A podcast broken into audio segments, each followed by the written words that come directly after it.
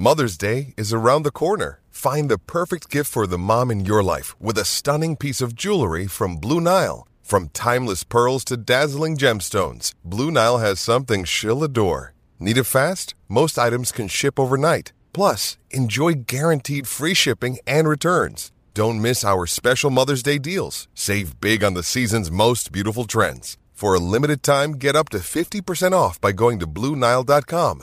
That's BlueNile.com.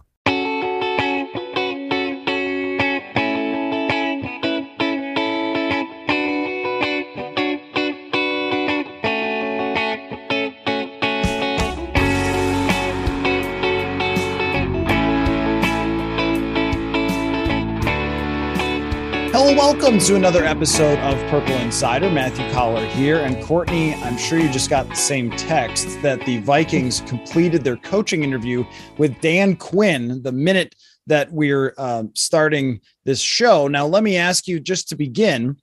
I didn't even introduce you, ESPN's Courtney Cronin. If you don't know by now, what have you been doing? Uh, that um, like like what when how's this going to play out like when when are we going to know some stuff i'm getting messages every day from fans what's going on? Are they going to interview this guy? Are they going to name this person and whenever? What what are we what's your feeling on the vikings gm slash coach search and how this thing is going to play out? Yeah it feels like everybody everywhere is slow right now right? Like across the league you're waiting for that first domino to drop.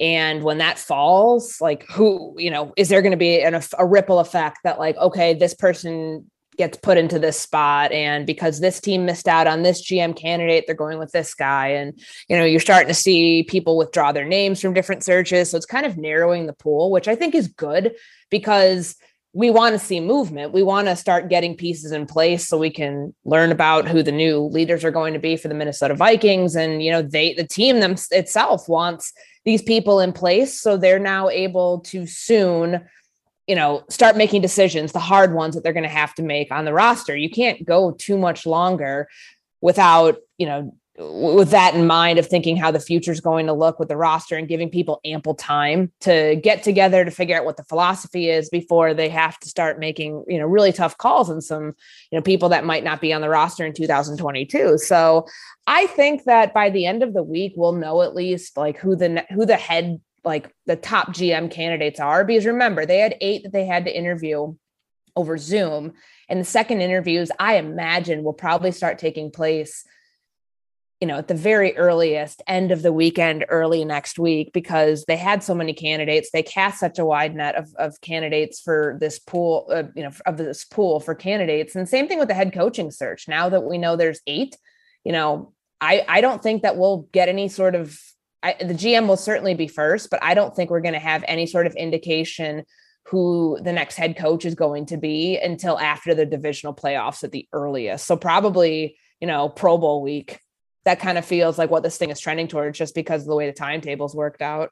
So what is your theory on why they're interviewing coaches before they have a general manager?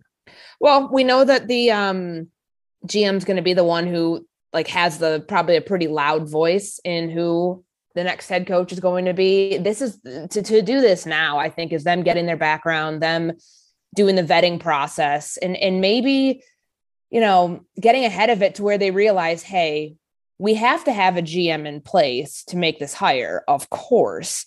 But we need to do the legwork first because you can't be like just starting this process three weeks from now. Potentially, it could be, you know, like a, a while out. Like you just can't. So I think it's the smart thing to do to start getting all of the like introductory stuff out and figure mm-hmm. out okay are these people even going to be a fit for the team and then when you have that pool narrowed down then you bring your gm in and have them you know whittle it down even further with you i mean there is a good chance though that some of the GM candidates are going to have their own head coaching candidates. So don't be surprised if you see names that are not currently out there all of a sudden out there once a GM is brought in. Like the Vikings could, it sounds like they're just doing their due diligence on figuring out who, you know, who, who they want to look at, people that they think would be a fit.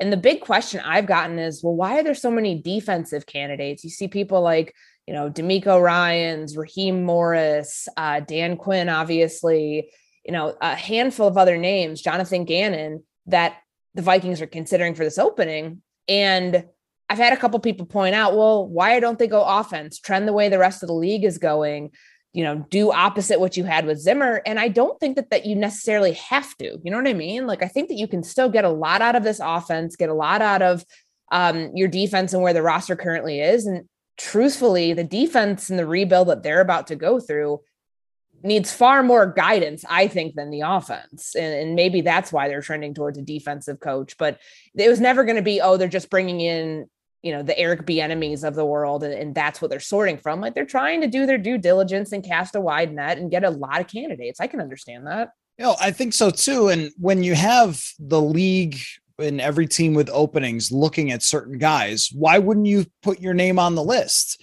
I mean, if you have Dan Quinn who's interviewing with everyone, but you're not necessarily interested in Dan Quinn, but everyone's interviewing him. Okay, yeah, throw us in there too. Let's have let's have a conversation with Dan Quinn, see where he stands, see if we're on the same page with him, and maybe he surprises us. I don't. I mean, there's no limit. There's no you can only interview X number of coaching candidates. So the Wolves can sit on Zoom for 16 straight hours and talk to coach candidate after coach candidate and there's no uh, limit to to why they're doing that. So why not? Especially someone like DeMeco Ryans who is fairly new in the coaching world. I mean a guy who is a player and then a position coach and this is first year as a DC well, you know, there have been good finds that way before. There have been some that didn't work out, but um, you might be surprised and say, well, this guy's vision really matches ours, and we're going to put him on our list for when we hire the GM to then have those second interviews. I think that that kind of makes sense um, for them to be comfortable with someone when the GM comes in and says, okay, here are my three or four.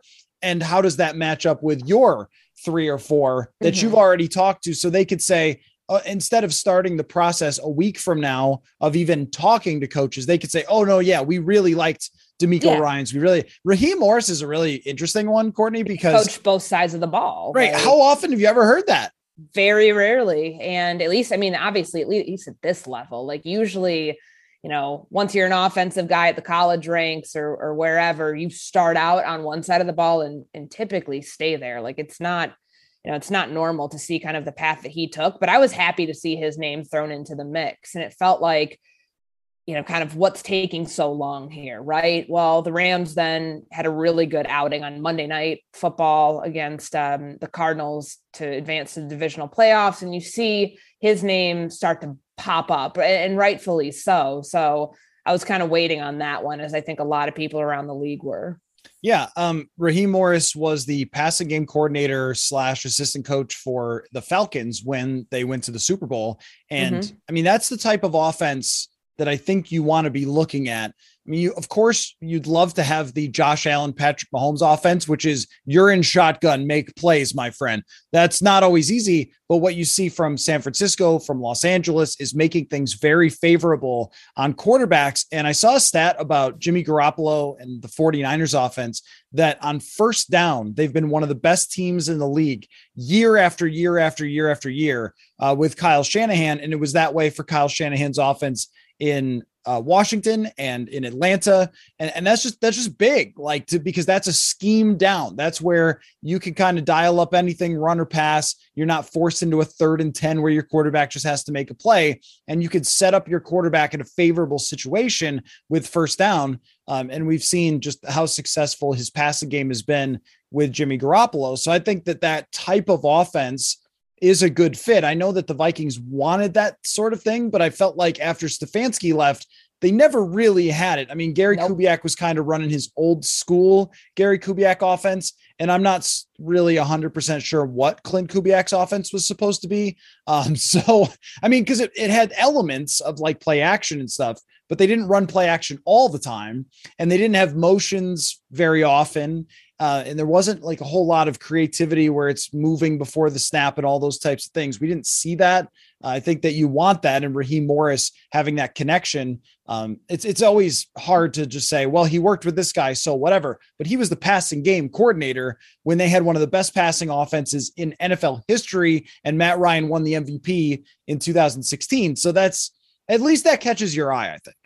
Yeah, no, I mean there's there's so much of that where it's like, okay, well, how how is this offense successful? And I guess the last time you can look at their success would be the 2019 season and trying to find candidates who might be from those coaching trees, who might have those same philosophies where if you're going like they have to plan for all things, right? Like, are they going to keep Kirk Cousins in place? Are they going to go a different route with a different quarterback? But that doesn't necessarily mean your offensive philosophy, given your playmakers and, and what you have and what you've built on, needs to change like so, so drastically where it would require all new personnel. Like, that's why I think, you know, when you when you look at people who come from those sorts of coaching trees and what we know about the Vikings right now is that they're not going after anybody who you look at and be like, wow, I don't see how that would fit with Kirk Cousins. Like assuming right. just going forward, like just for the basis of this argument, no trade talk, no nothing, like assuming Kirk is your quarterback.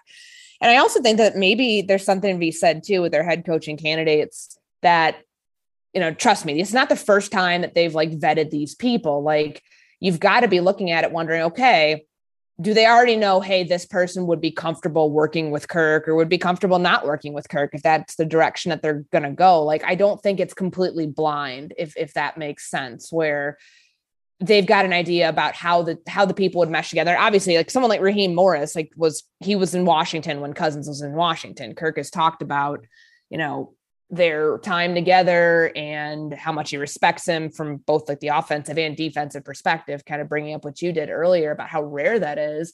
So I don't think it's any coincidence that the eight candidates they have now for head coach kind of all come from those, you know, similar systems at least, or if, if from like an, if they're offensive coaches would be able to bring out what they believe would be the best in in the personnel that they currently have while also realizing that upgrades absolutely need to happen on this roster considering the parts of the team where they fell short this year and uh, there have been some names that have not come out there yet that we've talked about mm-hmm. and i would just say be patient uh, because sometimes so early like it really is we're not even at the divisional playoffs yet and i i think maybe it's truly because this time last year, this time every other year, we're two weeks into the off season, not a full week because of the extra game. So maybe that has something to do with the impatience.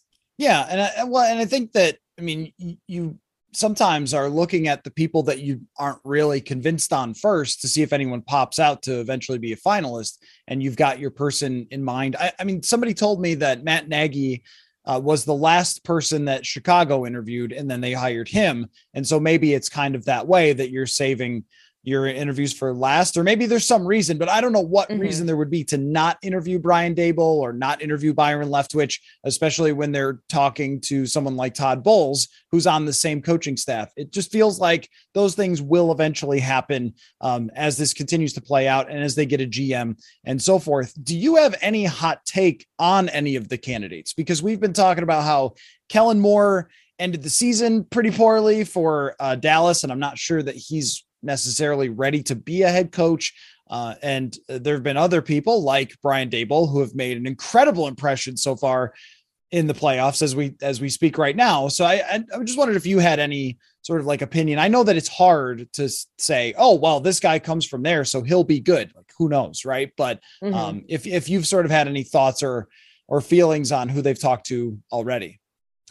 Yeah, I think like there's there's obviously the want from fans where they see what Byron Leftwich has done in Tampa, working with Tom Brady, wanting him to get a shot, in seeing Eric Bieniemy's name always kind of out there, but never, you know, never truly considered as a as a finalist for a job. Wondering, well, why not? Like, why why has that happened? I think there's a number of different factors for those things, but you know we're never going to truly know the whole story. And i and i'm with you and like in you know breeding caution breeding patience about like you'll you could see names floated out there. I mean jerod mayo is a name that is now just coming out for denver. I believe that they had an in-person interview with him. I think another there might have been another place that was interested in in getting in on Jerod Mayo. And I've heard that there are several candidates who might, if as for the GM job, who he would be on their short list of candidates that they'd reached out to. So like I think you could potentially see those names pop up later, but you know, seeing what people are doing in the playoffs right now, we always want to put so much weight on that, right? Like how you know, it, it, oh look how far look how far this team went. Like look what Brian Daboll and, and the Bills offense did to Bill Belichick's defense. It, like one of the most impressive playoff performances potentially of all time. Like in wanting to zero in on those candidates, and sure, like they're gonna be sought after. It's it's a big part of why you know you're. It's a good thing to be playing in January, and it's a good thing to have your product. So other teams that want to hire you as a head coach would potentially want to bring you in. So I I, I get it. I, I, think that your point, your point's obviously a valid one. I, and I understand kind of the frustration of fans, but like, I also say caution to like, you know, it's not over yet. Just because there's eight people that are out there for like initial interviews, I don't think that means that it's over by any stretch. It's a long way to go. Would you be comfortable uh, covering a coach with the name Mayo? I don't know about that because um, I'd have to get his preference on whether he actually likes the food or not, or excuse me, the condiment. But um, I, I, I, I think I could get past it. I think I'd have to like put that into like, you know, this is just my personal skepticism of your last name because it's the worst condiment of all time. But, um, you know, I, I think I could get past it. Well, I'll tell you that some of the most uh, afraid I've ever been was getting you a sub and it's disgusting making sure I didn't get any mayo on it because I thought if I go all the way over to James Johns, get this sub and bring it back and it's got mayo on it, this is just going to be a big problem. Um, so, you know, I, I would be, I'd be worried about that. Maybe it's one of the first questions that you have for uh, him is like, you know, are, are you okay with me really disliking mayo? I'm okay with it, but you, you despise it. So anyway, it's disgusting, um, but condiment takes. Do you put anything on stuff like mustard or anything else? The only thing I'll put on if you bring up like Subway is that sriracha, the spicy sriracha sauce. I'll do I say one strip. That's about it on my order there. But everything else I'm very plain. Always tricky. Always tricky. Like if you say light on the mayo, light on the ranch, it's like uh, they they just they like to load it up. They like to get you your money's worth, but I don't really want a mayo sandwich necessarily yes. or um, a Crisco one. uh, I you know so with us just kind of sitting here and waiting, there's a Mel Kiper mock that I want. Um, sure. I don't need Courtney, our draft scout, to really break. Don't worry, she's not here yet. I okay. called her and she declined my call. The combine is when she really comes out to play, but uh, we should look at that. I also think that we, because of this firing of Mike Zimmer and Rick Spielman and the GM search and everything else, that we just haven't talked about some guys and their seasons. And we should do that because yeah. we just sort of left it out and, and their futures as well. I want to start with Dalvin Cook with you because I wrote about this the other day about how Dalvin Cook's future is up in the air. And the first couple of comments that I got were, Hey, Dalvin Cook is, is a great player. Why would they move on from him? And, uh, Adrian Peterson didn't fall off until he was in his 30s, so Dalvin Cook should be good for a long time. And I, you know, Adrian Peterson is an all-time outlier in terms of his age and performance. But I looked back since 2015, how many running backs over the age of 27, which is what he's going to be, uh, have succeeded, have even gained over a thousand yards, and it was like eight or nine. I mean, it's very rare that there are guys even who go into their late 20s. It's so bizarre to talk about like a player in the NFL being only in their late 20s and that's where the fall off is, but there were some signs this year I think with Dalvin Cook where it just didn't look the same as it has in previous years in terms of his burst and his big playability and his ability to make something out of nothing and his PFF grade reflected that. He graded 19th in the NFL, down from second last year. There were more injuries, there were more missed games with Dalvin Cook. And I would be very surprised if a new GM came in and said, okay, got to get rid of the star running back. But also, mm-hmm. it's a little bit of a, of a litmus test for the next GM of how do you feel about your very expensive running back in Dalvin Cook? Do you think that there's any chance that they're moving on from him at any time soon? And also, just like, how did you feel about his season? I'll start with the second part of your question. I don't think that anybody feels like super great about his season. Yeah, I know he's a Pro Bowl running back. I think name carries a lot of weight in in, in that category. Like that's that's important. And yeah, he rushed for over a thousand yards. But was there any game outside of the one against Pittsburgh where they had no defense? Like they left their defense at home. Like I don't know how that happened. Um, but that was just like egregious, just the way that that game turned out. But was there any other game besides that? Maybe Carolina, where you're like, yeah, that's that's the consistency we've seen from Dalvin Cook. No, like, and that's the thing I think at this point of his career, where you're going to see him go in spurts like that, which is important. Like, you're not going to see him put up 140 rushing yards a game every single game. I just that's just not at this point of his career. Knowing what we know with his injuries, knowing what we know with body of work, that's not what you should expect. Like there could be a couple games where it's like 61 yards rushing, 131 yards rushing, 34 yards rushing, 140 rushing. Like that's what I'm reading you right now is coming straight off of his stats from this year for the first four games. And usage for him, you know, they they kind of when you look at his the first two years of his contract, new contract that he got after they gave him the extension in 2020, you kind of have to look back and say, well, because the team didn't get where they wanted to and get to the playoffs, they kind of wasted two of, you know, the most important years where Dalvin Cook's 25 and 26 years old. And now he's going to be playing this season at 27. Like, you got to wonder, okay, the value that you have for him going forward. So he's going to be making $8.3 million as a base salary next year. Like, remember how they constructed his contract where they would probably end up coming back to the negotiating table two yeah. years after. I think that that's probably what the GM is headed for with with Cook and his representation because he doesn't have any guaranteed money left, which is good. If you do really want to get out of this, there are ways to. But I just don't think that this team wants to get out of Dalvin Cook. Like he's still an effective player for them when they when they need him for the most part, but I don't think anybody can like look back at the season and say, yeah, like that was, you know, the, the perfect season from Dalvin Cook. Like he still has not played a full slate in his career. And you have to expect that going forward. Like the anticipation now will never be, oh, well, next year he'll play all 17 games. Does any running back play 17 games anymore, given the wear and tear on the body and everything else? No. So I um, you know, I think that he will be part of the plan, but like you've got to wonder financially speaking if he's going to be playing at that number, even though it's going to be hard though to negotiate down considering where the negotiations were the last time his representation went to the table with the Vikings and how contentious those got that um I just don't I just don't see him taking any sort of discount even though he probably is in line to. I just think that would be hard to get there. Folks, we've got an even better offer to tell you about from SotaStick. If you use the promo code Purple Insider, one word, you can get 15% off your purchase. That's right, at sotastick.com, your place for Minnesota sports inspired apparel. You can get 15% off just by using the code Purple Insider. I've told you about all the great football designs, but they've added a few more, including the Axe is back for Minnesota football fans. You can get that on a shirt, on a hat, and also Randy Moss is the GOAT, the Purple People Eaters, Bud Grant designs for the old school fan, plus the hockey and basketball teams are both actually exciting this year, and SotaStick has you covered there as well. Go to sotastick.com. That is S O T A S T I C K.com and use the code Purple Insider for 15% off.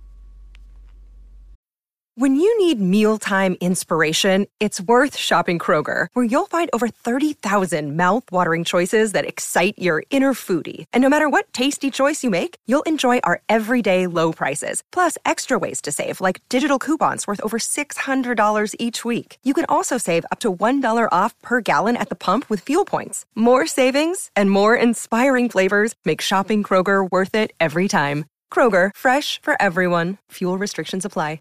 Another day is here, and you're ready for it. What to wear? Check. Breakfast, lunch, and dinner? Check. Planning for what's next and how to save for it? That's where Bank of America can help. For your financial to-dos, Bank of America has experts ready to help get you closer to your goals.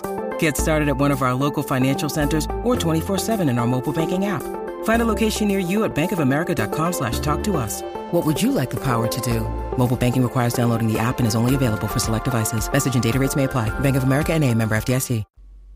So I know this isn't the right way to do it, but when I look at the teams that are in the playoffs and you think about their approach to the running back position, and you have the Rams, the Bucs, the Bills, Kansas City, San Francisco. I mean, Green Bay, uh, you know, drafted AJ Dillon and they're paying Aaron Jones. So I guess they're they're the exception here. Derrick Henry, of course, is an entirely different uh, beast in himself. But even then, he got hurt in some of their biggest and most important mm-hmm. games.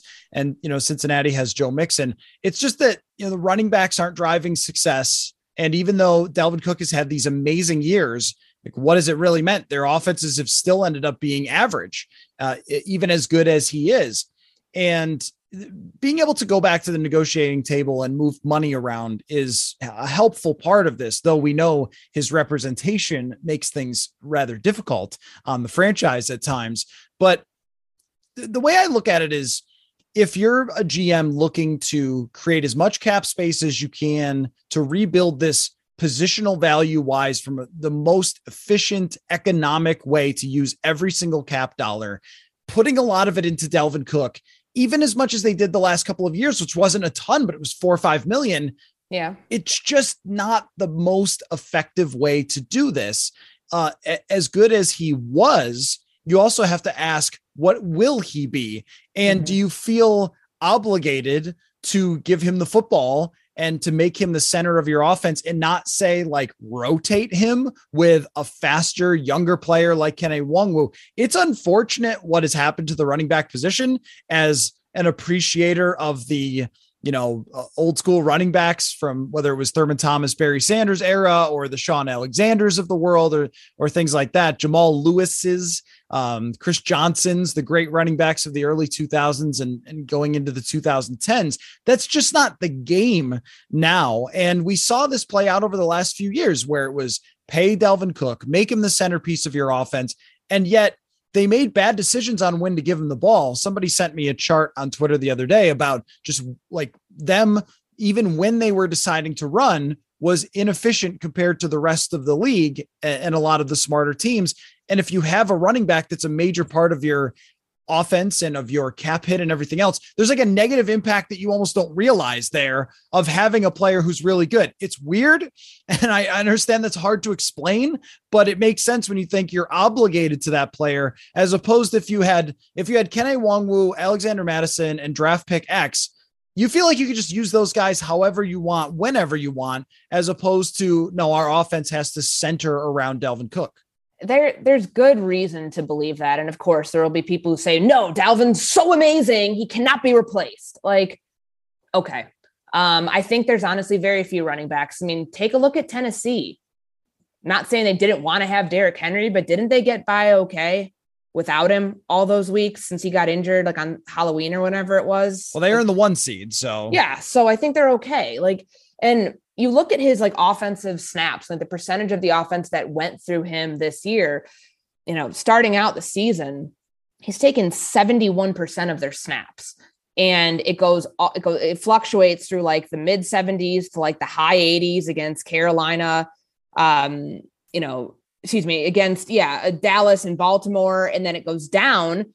And he's at a point at the end of the season where he's averaging like 54% of offense of the snaps like taking the snaps on offense. And I think that's honestly more of a manageable number for somebody like that who can still be a big part of your offense, but doesn't have to be like the main part of your offense. And you think you have to also factor in with a new staff coming in, are they going to want the same sort of approach offensively where it's, I mean, I think we have to kind of like rid ourselves mentally of, okay, Mike Zimmer did it this way he wanted to run the ball a lot. You may have somebody come in who actually does want what balance actually is, not what Mike Zimmer's version of it was with the run game. Mm-hmm. So, does Dalvin Cook suit the purposes of that, or would you be better suited? Would it be less expensive to go and probably better for you know viability reasons too, with players and injuries and all of that, to go a different route where you don't where you have more of a rotation where honestly you go back to what they did in 2017 after Cook got hurt and what made them successful there was the rotation that they had between Latavius Murray and Jerick McKinnon and the play that you get out of your fullback too. So there's reason to believe that he doesn't necessarily he doesn't need to be as big of a focal point of this team where it's like they can't possibly part ways with him. I think it'd be very hard to see that happening just because of you know what he means to this franchise, the role that he has in the offense. He's still, you know, going to only be 27 years old next year playing. And, and, he's got a lot, he's got some mileage left on him. I mean, he signed this massive contract. He didn't anticipate like being off the roster by the third year of it, but I think from a financial perspective, it puts a lot of strain on them with um, you know, the cap hit that he does have next year is $12.01 million. It's a lot for a running back. So mm-hmm. Do they want to try to negotiate that down? Because they've also got to look at Adam Thielen's cap hit is incredibly high. It's almost $17 million. And maybe they go to him and try to get the cap healthy that way. And, and all the other pieces that you have that are eating up a lot of money. Isn't that the hardest part of this new GM's job, aside from the quarterback decision, which is the hardest thing in sports?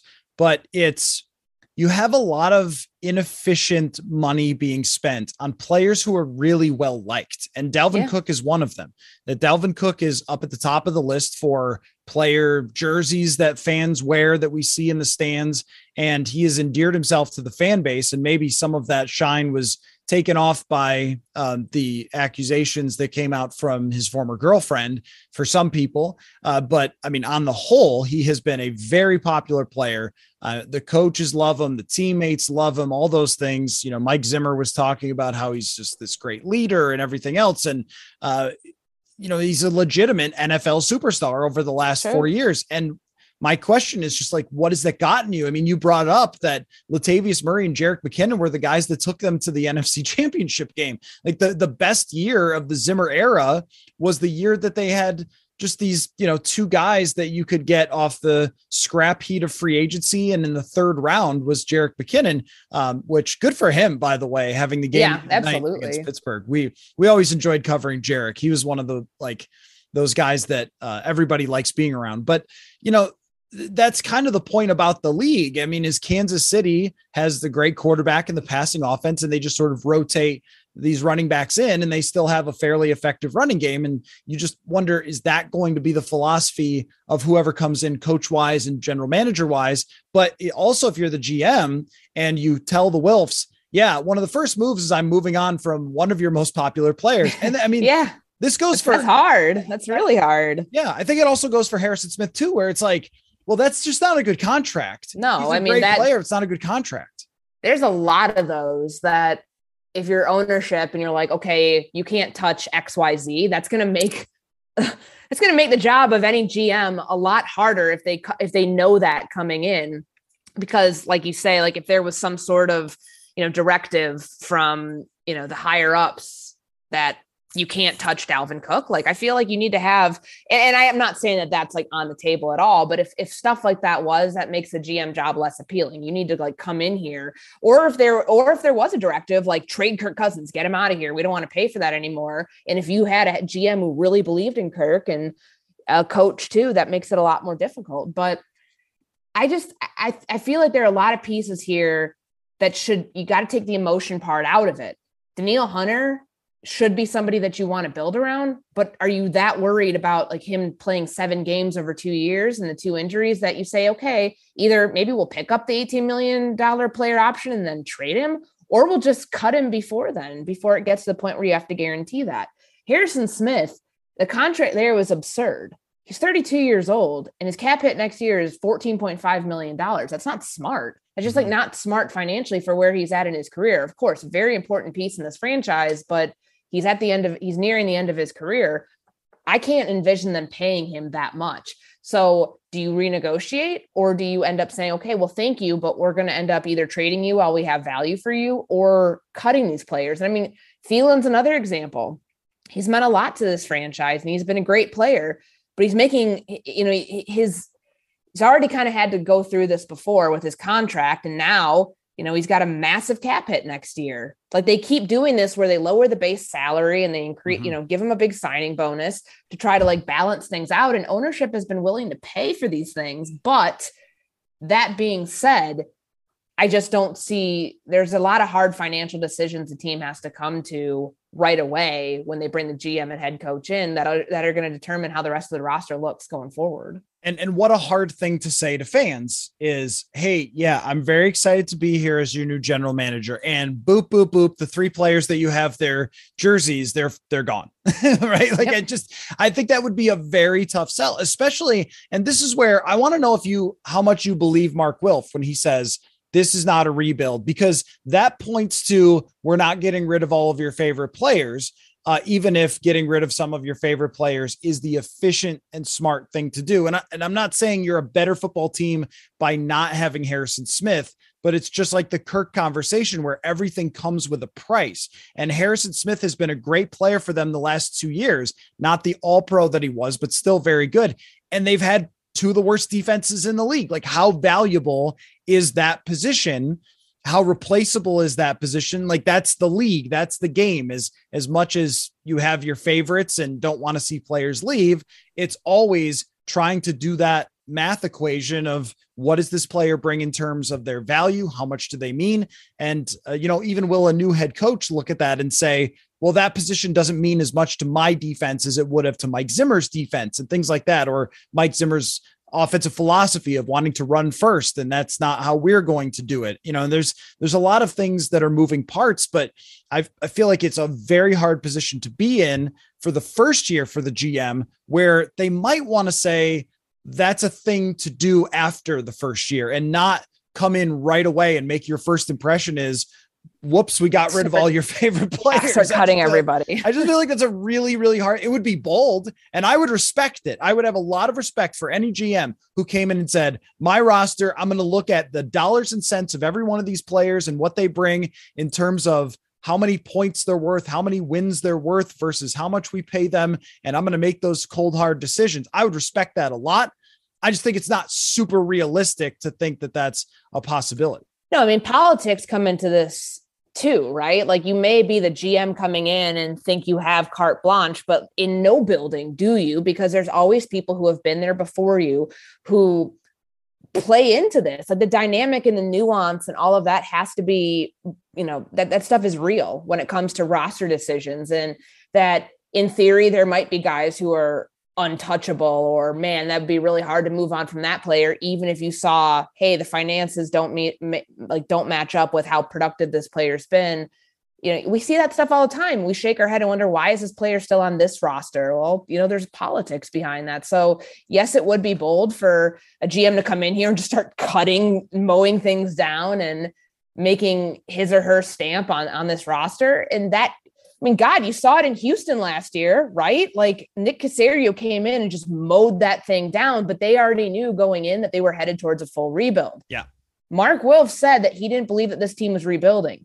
As a GM, you cannot come in here and, and start going into automatic, like decimate the thing down to the studs rebuild you have to keep that in mind considering the guy who's hiring you and ultimately paying your salary said we want to be competitive which is so hard when you have to come in and you're basically given the oh we're just a couple pieces away from being right. being really really competitive. That that to me is kind of scary. I, I think honestly as a gm you'd probably want to go into a place that's going through a rebuild or really bad because the only way to only way to go is up. When you're stuck in the middle and you're told hey we think we have a good roster.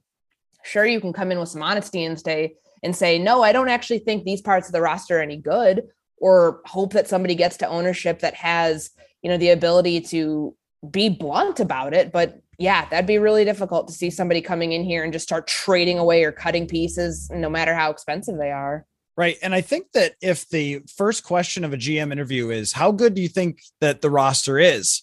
If I'm doing that interview, I would say, there's not a lot here. And I don't know if other GM candidates are telling you there is, but there's not. I mean, there's Justin Jefferson, of course, that's huge. And there's Irv Smith, and there's two tackles that you feel good about and there's a linebacker you feel really good about. Mm-hmm. And aside from that, everything else is kind of up in the air. I mean, Dalvin Tomlinson is a fine nose tackle and he'll continue to be that through his contract. I don't know what they'll do with Michael Pierce. When he was in, I thought he played well, but his total defensive snaps this year was 251. That is not what you paid for. So, um, you know, I, I just think that if you're telling them the truth is there's a lot that has to be done here because there's so many free agents on the defensive side that we could be a competitive team. Uh, you know, you'd be saying we could be a competitive team because of our offense, but you can't have this expectation that you're going to next year because I'm here and not Rick Spielman. All of a sudden, it's back into you know deep into the playoffs. Like this thing is going to take some time, and whether they want to hear that or not, I don't know because it seems yeah. like they they don't want to take steps back, which makes you wonder will they say, and I don't think it's the worst thing in the world if they say, we're going to let it play out the first year, kind of how it is with a lot of these guys, and then make the big moves. But then I feel like you're just not seeing down the road, which is the job of the GM is to see down the road. So let me ask you about um, Danielle Hunter and what you think happens there, because this is a hard one. When he yeah. played, he was amazing. Was I mean, he was just fantastic, right? And but it was only 384 snaps in seven games, and that's what seven games in two years. Now, all of a sudden, and this is a sign of us getting old, Courtney. Danielle Hunter's not young anymore. Mm-hmm. Wow, how weird is that? But he's just not. He is now middle aged in the NFL and very injured recently and going to still want a lot of money. This is a hard one because, again, this is a great player.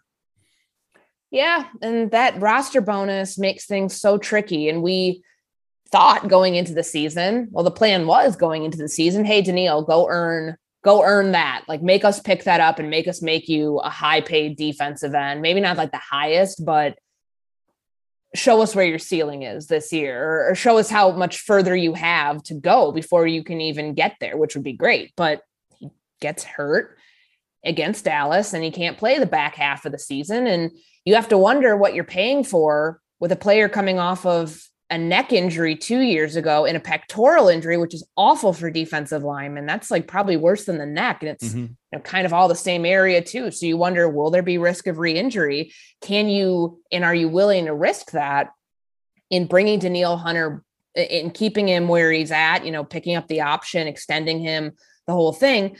Because if you were to ask me, like big picture wise, is is this one of the cornerstone pieces I'd build around? I'd say yes, because he is still young-ish, right? Like so he's he's gonna be like late 20s by the time you would think he'd come back, and then um you know, like what 27-ish, 27, 28. I don't have it like exactly in front of me, but that's 20, still really yeah. he's really young. Like, and so okay, like you think, all right, pick up the option extend him out, make give him a big contract. So then like 28, 29, 30, maybe he's like hitting kind of like the peak of his career at that point. Cause we know defensive linemen can do that. Like they they don't they don't like peak at like 23, 24 years old. It takes them a while. So you know you're ha- you'd have many of his best years still yet to come. But it worries me just with the injuries. So this one's the hard one. But honestly, I know it's not going to be popular. I would say goodbye. If I'm the new GM coming in, I am looking at this contract. I'm looking at like what the defense is from like a realistic perspective. Like I know Mark Wilf said that he thinks the team's still going to be competitive next year. The defense needs to like invoke a full rebuild. Maybe you're not rebuilding on your on your offense if you keep Kirk Cousins, if you do all these other things.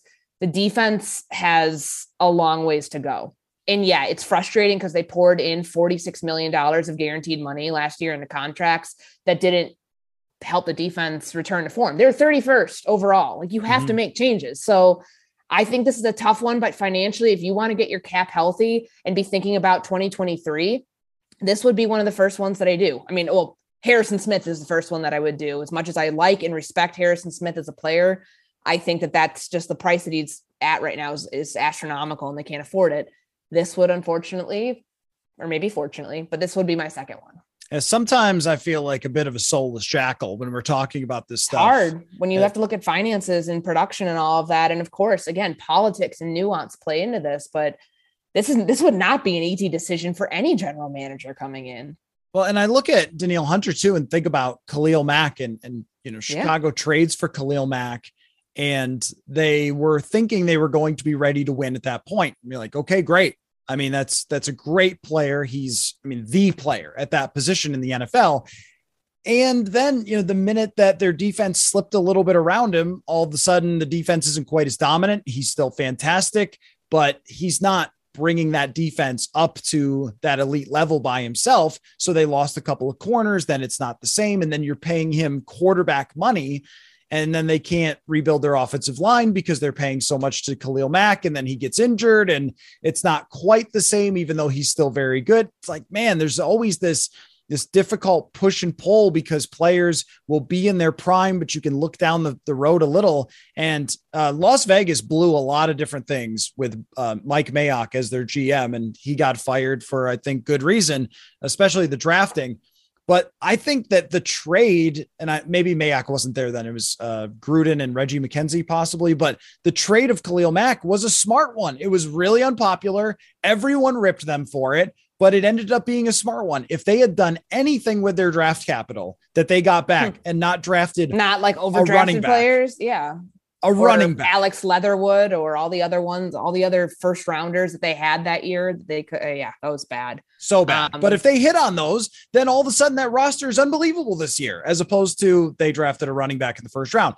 But I mean that that's how you have to look at it is sort of harshly in that way of well, look at this Khalil Mack deal, and I I think it worked. It should have worked out better for Vegas had they not you know, had this horrendous process when it came to drafting, but not paying him and locking themselves in. And then here comes another guy. They get Yannick Ngakoue at a very reasonable price. Maxx Crosby shows up and starts sacking everyone, and you go, "Oh yeah, well, he's an All-Pro player this year." Right. There are there are other people who can do this job, and you know, there, I think there's an abundance of them you know, coming out in the draft every year and and in free agency, you can usually get them. Trey Hendrickson is a good example there. So it's a it's a tricky one though because you talk about players that we respect. I mean, Danielle sure. Hunter is all the way up at the top.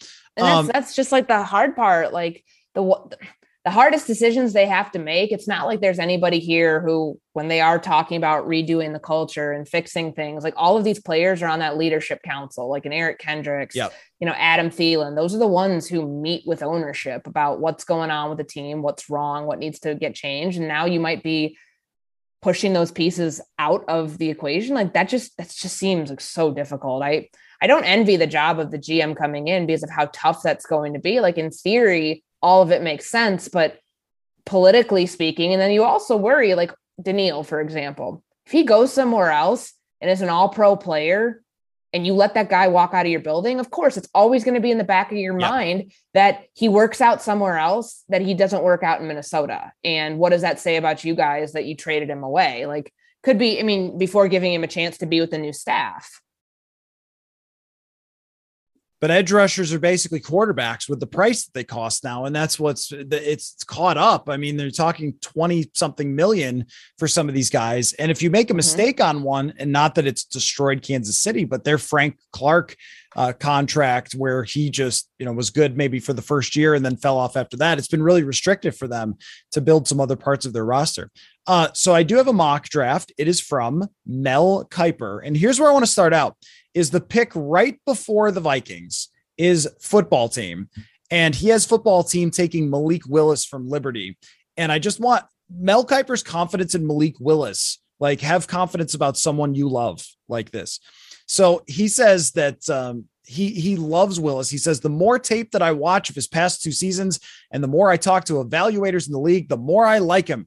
Willis is the most talented quarterback in the class. He didn't always get to show that at Liberty, uh, which didn't have much NFL talent around him. But this is a dual threat signal caller.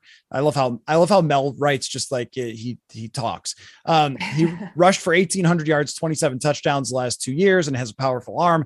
And he says, "I'm really excited to see him compete against the other top QBs at the Senior Bowl." Um, so right before the Vikings go, he's got Washington taking Malik Willis as the first quarterback off the board. Uh, what, what's your what's your what's your thought on that? That the first quarterback off the board is a guy who's a, a raw talent with a huge arm and can run, and it's in the middle of the first round. It's not top three. Yeah, I I was surprised like that he was the first one, right? Like, did we all not think it's going to be Ken? Do we all still not think it's going to be Kenny Pickett? Like this is the time of year where that stuff the jockeying for seats starts happening. And if somebody has a great performance at the senior bowl mm-hmm. or the east west shrine game or any of these other things that could potentially impact this in a big way. But i don't know. I mean i don't know if you look at him as more of like a project or you know, we, just the, the, quarterback class is just so bleak this year. And I'm sorry, you have to look at Liberty and you know who they play. And I, yeah, I know he put up absurd numbers last year, and like that's great and everything. But does that translate to the NFL? Does it translate to being somebody that you could build a franchise around? I don't know. Like, and so, you know, there's a lot of teams that you also have to think about, like Washington. They need a quarterback, right?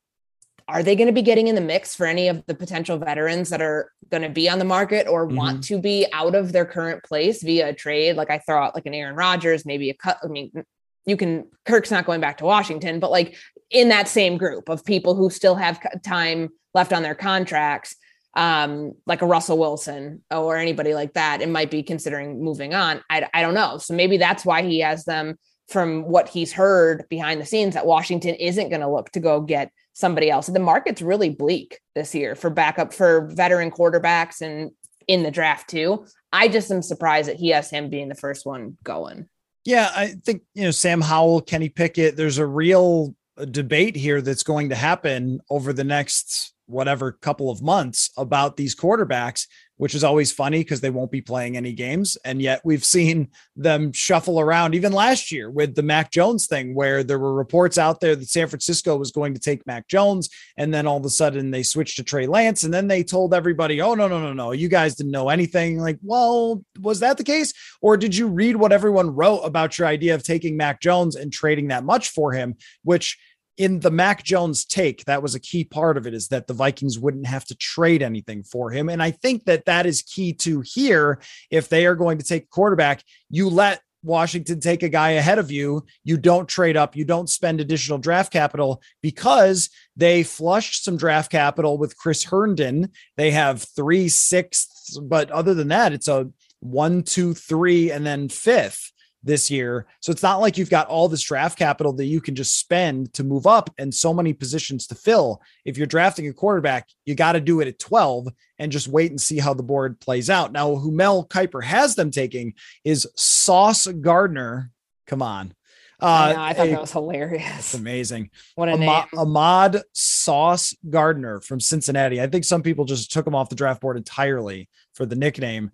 But uh, he Mel Kiper talks about he thought about putting a quarterback here, but said basically, you know, they've got no corners. I, I also think that if they draft a corner in the first round, oh people will be like, wait, what?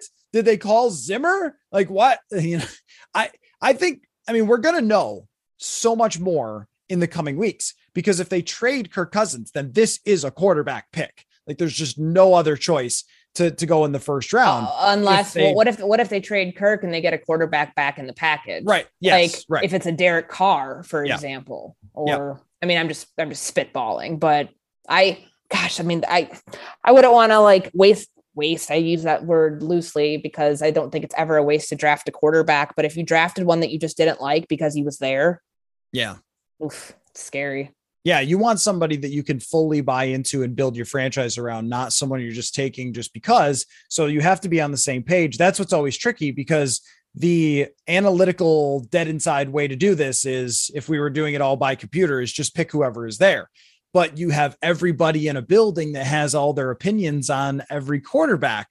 So if you have a new coaching staff that doesn't like Kenny Pickett, but the GM wants him, and then you're starting out on the first step, and this is what happened in Chicago with Trubisky. I'm not saying Trubisky would have been good, but Nagy didn't like Trubisky and the GM drafted him. And so right from day one, it's Nagy trying to put his offense with a quarterback that didn't fit very well with that offense, and it never worked you don't want that. You would rather wait than not uh, than have that situation.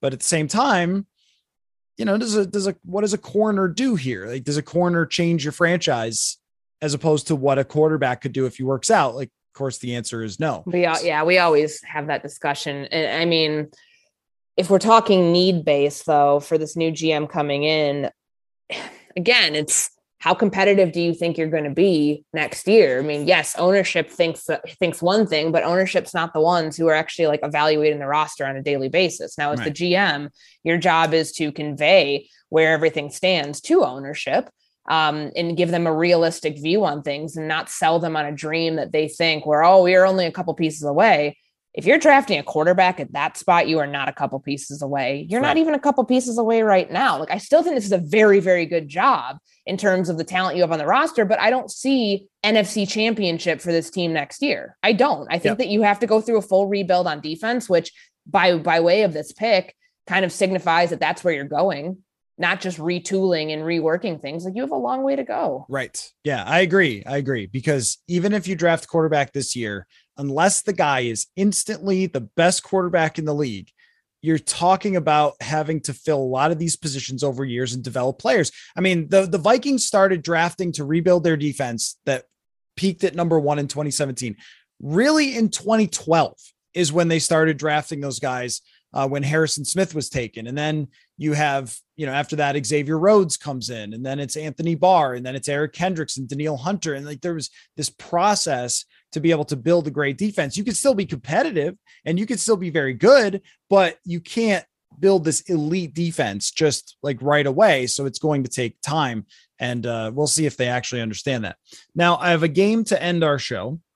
Okay. So mm-hmm. this is called the late Christmas game because I was uh, at home yesterday, just, you know, doing my thing, doing some work, and uh, a package arrived at my door and that package had a Christmas present that was slowly shipped or whatever. It might have it, actually might have been a book that didn't come out until after Christmas that I was bought that was bought for me for Christmas, right? So a late Christmas gift showing up in the middle of January. What I would like you to do is I would like you to gift the Vikings things from the remaining teams that is not a quarterback. Like obviously you would gift the Vikings Brady, but to give you an example, let's say that you gifted the Vikings Tennessee's ability to find interior pass rush or something mm-hmm. like that. Like taking from the teams and gifting them that are remaining and gifting things to the Vikings. Does that make sense? Gosh, Late yeah. Christmas game. Late Christmas game. I mean, I can I can wish for whatever I want, right? You can you could take anything from any of the teams except their quarterbacks yeah. and give them to the Vikings. Give that it can be something about, hey, I'm gifting you the Bills fans jumping through a flaming table. So you'll have that outside. Not doing that. that sounds no. that's gonna wear people. That's gonna wear people out. Very um, dangerous. Very different tailgate culture. Sounds very violent. Yeah. Honestly, the more I think about it, like I want to give the Vikings a gift on offense because it just kind of feels like the offense did its job and like its little brother, the defense this year, kept getting in the way and screwing things up and you know wrecked everything right? Like i'm taking that perspective of it here and it's like man like we know you tried hard. We know that you just couldn't get it done. You did your job. That's fine. I would give the offense the interchangeability with the run game. Well, first off, the weapons that Kansas City has, but also the interchangeability with the run game mm-hmm. that they're going to be okay if Dalvin Cook can't go. Because look at what happens what happened with Clyde Edwards-Helaire. He's yep. been out for multiple games this season. Darrel Williams was a non-factor last week. I think he fumbled, and that was the last play that he was in the game for, right? The one that there was a scoop and score by TJ Watt. Oh, right. And he had been hurt too. So they never like panic. And I know the Vikings say they don't panic. It's like, oh, we have Alexander Mattison. Well, I'm sorry, Alexander Mattison has not been very good for you in in the times this year where he's had to fill in for Dalvin Cook, aside from like the Lions game. And even then, he nearly cost you the game with the fumble and you know in your own red zone. But I um I think that that's something as far as like having having a tight end that looks like Travis Kelce. You don't have that currently. Maybe that's that's that when Irv Smith comes back next year. Justin Jefferson's your, your star wide receiver. That's wonderful. He can be your Tyreek Hill in this example. Do you have a third pass catcher? Well, they have that that role's interchangeable in that offense in Kansas City. Mm-hmm. So that's a good sign for them um, going forward. But the interchangeability in the run game to still be able to like lean on that element of your offense when your star goes down, kind of bringing it back to the whole Dalvin Cook conversation we had earlier, I would go with that. Yeah, and you could say the same thing for San Francisco that either one of those teams sure. with running backs you can. Yeah. I should have just gifted them a Swiss Army knife. I mean, didn't you get those? It's uh, I got one in my stocking when I was a kid, like when those were actually like things, like and that basically is Deebo Samuel, um, in the way that I everybody wants a Deebo Samuel. Yeah. Oh, I should, I should yeah, yes. Everyone does. Yes. Put a big them. bow on his forehead and be like, okay, yeah, I don't. That's that's one that's uh that's out at the store. They're, they're, they do not have that at the store. There's only one. There was only one. It was custom made. It's Deebo Samuel. The last guy like that was Percy Harvin. But I love it though. Gifting them the ability to believe in all of their running backs is something that San Francisco and Kansas City have. I am going to gift them uh, the offensive line of the Los Angeles Rams because this is something that always goes under the radar uh, when you talk about the Los Angeles Rams and their success in recent years. When they were at their best and went to the Super Bowl, their offensive line was very good. And it certainly helped Jared Goff a lot, somebody who doesn't have much mobility.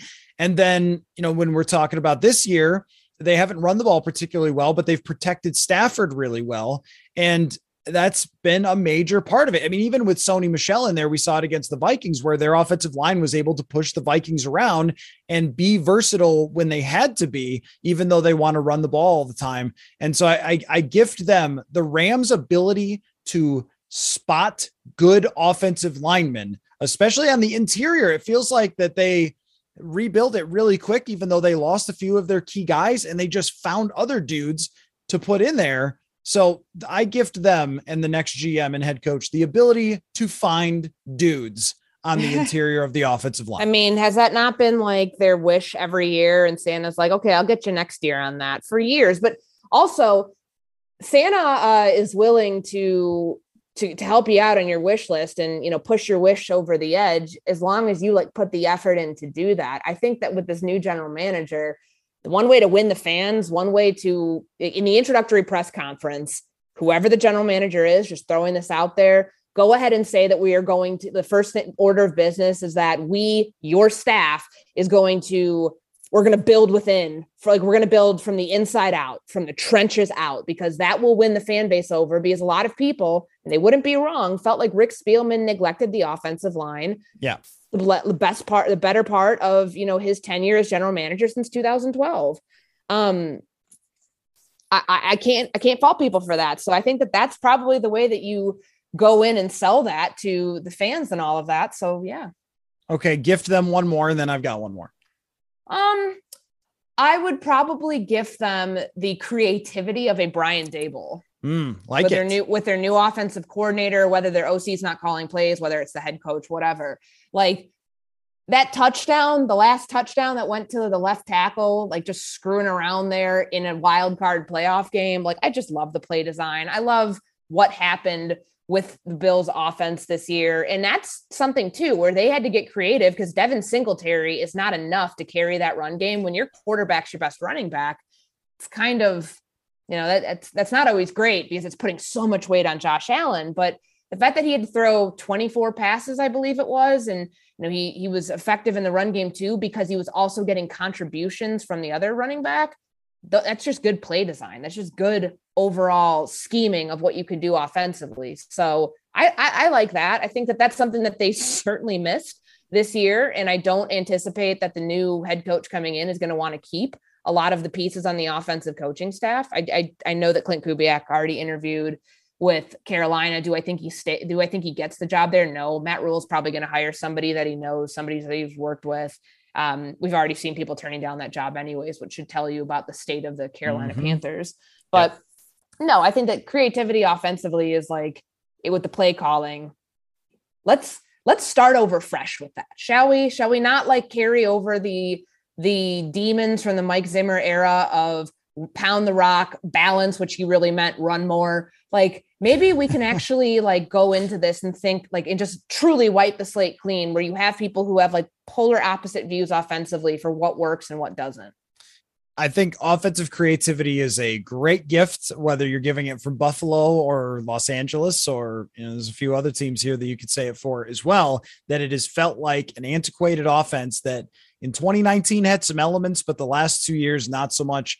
Mm. I will finish it off here by gifting them a late Christmas gift of the excitement of once tortured franchises, the excitement of jumping through said burning tables in your pre games for Buffalo fans and Cincinnati fans who had not won a playoff game since 1991. Uh, I heard our friend Eric Eager tell a funny story that he was in the stands and when they walked out, a woman screamed, We're going to the Super Bowl. And he's like, Well, ma'am, that's not how this works exactly. But I could see because your team has not made the playoffs for so long, why you think excitement. that. right. I'm sure she was just excited, but like that's it's sort of a funny, like these franchises, Buffalo and Cincinnati, have been down for so long and have gone through so much. And the Vikings have been much more competitive than them. It hasn't been like 20 years of just pure hell.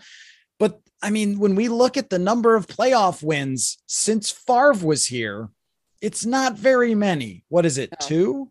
I mean, that's not good. That's not a lot. That's a lot of pain that people have gone through. And when you go into divisional weekend feeling like you're a team that's been down for a long time and finally you're there and finally you have a chance, uh, and really feeling like they have a chance. By the way, I mean there's there's just something about that. There's something about that that's different from the Brady or Rodgers that has the pressure to win the Super Bowl every year, or Mahomes being the team that has sort of gone through it and then come back. I gift the Vikings that for the future. I like that. I mean, it's optimism. Everybody wants optimism right? Like they're starting clean. It's not, I think there'd be a lot less optimism in this franchise if they had a holdover from the previous regime, yeah. which would have been Rick, Rick Spielman. Yes. Now, I do think that there is some skepticism about the team getting the hire right because they don't really, you know, they don't, I don't know who's advising. I mean, I, I know who's advising on the football side. I don't know if you really have like a whole ton of confidence that, you know, this internal search is going to get it right. If it really is just like an Andrew Miller, who's the COO, like if he's if he's the one who has like the biggest say here, or if you know Rob Brzezinski, Ryan Monnens, and Jamaal Stephenson can you know bring their football personnel perspective and have that way heavier than the, the chief operating officer. I, I get the skepticism there, but there's a lot more optimism now than there was maybe going into this, realizing Zimmer's gone, but they might be keeping Rick Spielman. This is a clean slate approach, so optimism should be pretty high. I agree. It would have felt very bleak if we were talking about continuing the guy who pulled the strings to build the roster that failed uh, over mm-hmm. the last four years. So great stuff, Courtney. Always good to get uh, together with you. And, um, you know, maybe a week from now, we'll have some finalists or something, and we can start kind of whittling it down to uh, what what's going to happen next for the Vikings. Yeah, that'd be fun.